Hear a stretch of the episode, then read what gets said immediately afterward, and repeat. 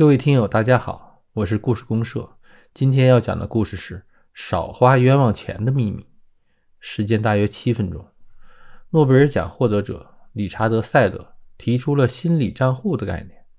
他认为，心理账户可以对决策过程形成干预，导致个人或者企业违背最简单的经济规律。后来，有科学家进一步的提出，心理账户是一种认知幻觉。这种认知幻觉使投资者们失去了对价格的理性关注，从而产生非理性的投资行为。有人做了这样一个问卷调查：第一种情况，你花了五十元买了一张电影票，放在了裤兜里，在你去电影院的路上，你发现电影票丢了，但你知道电影院门口能买到，你会再买一张吗？第二种情况，你正在去看电影的路上。你打算到门口再买票，你把五十元都放在了兜里，在你去电影院的路上，你发现兜里的钱丢了，还好你的背包里有富裕的钱，你会继续买一张电影票看电影吗？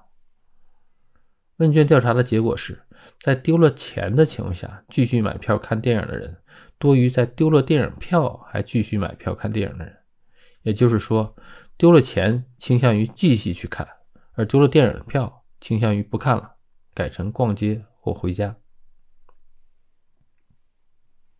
虽然两种情况看起来都是丢了五十元，但心理活动是不一样的。如果是丢了一张电影票，再买一张电影票，那你就会觉得这场电影是花了一百元看的，不值了，因为这一百元都是从娱乐活动心理账户支出的。但如果是丢了五十元，要再拿出另外的五十元买电影票。你还是会觉得看电影花了五十元，因为这丢的五十元现金和花的那五十元买电影票，它们分属于不同的心理账户，一个是娱乐活动心理账户，另一个是现金心理账户。那怎么让丢了一张电影票的人勇敢的再去买一张呢？当然有办法，就是让丢的那张电影票放到其他心理账户里，这个时候可以自我安慰，就当是捐赠了。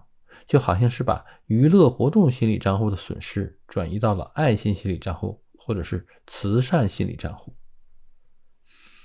心理账户理论可以解释一些日常现象。如果你有足够的阅历，你就会发现社会上的富人分为两种：一种是暴发户，比如说拆迁、彩票中奖，这类人就喜欢拿钱赌博、高消费，结果搞得富不过当代，因为那些钱不是他辛苦赚来的。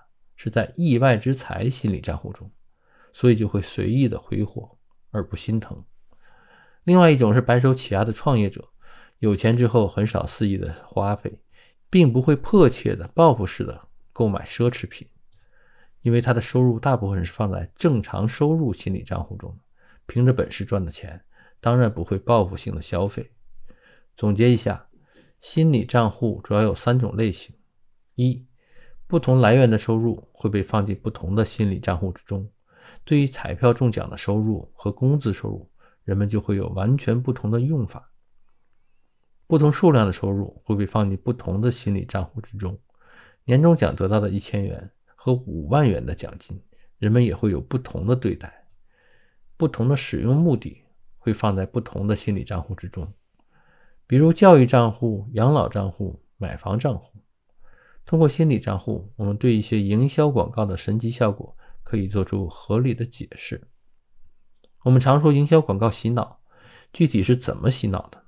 比如有些广告通过转换心理账户，为消费者找到购买的正当性，消除消费者花钱的罪恶感。今年过节不收礼，收礼就收脑白金，脑白金就把这笔花费放进了送礼心理账户。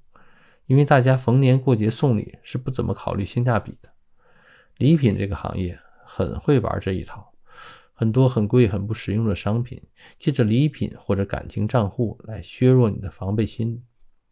比如说五万元的钻戒，平时你根本不会考虑，但如果广告告诉你这是给你最爱的定情信物，这笔钱就会花到你的感情心理账户上，你就会觉得这五万块花的值。当你明白了心理账户的原理后，应如何利用它，或怎样做出相比以前更理性的决策？如果你想减少不必要的消费，多给自己攒点钱，那尽量把你的钱放进那些花钱阻碍大的心理账户。如果你有孩子，给他设计一个教育基金就可以了，或者设立家庭养老基金账户。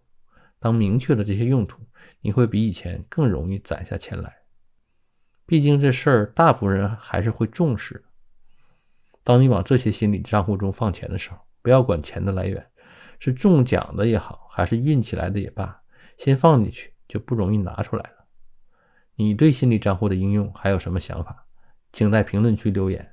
如果你喜欢这个节目，请马上订阅。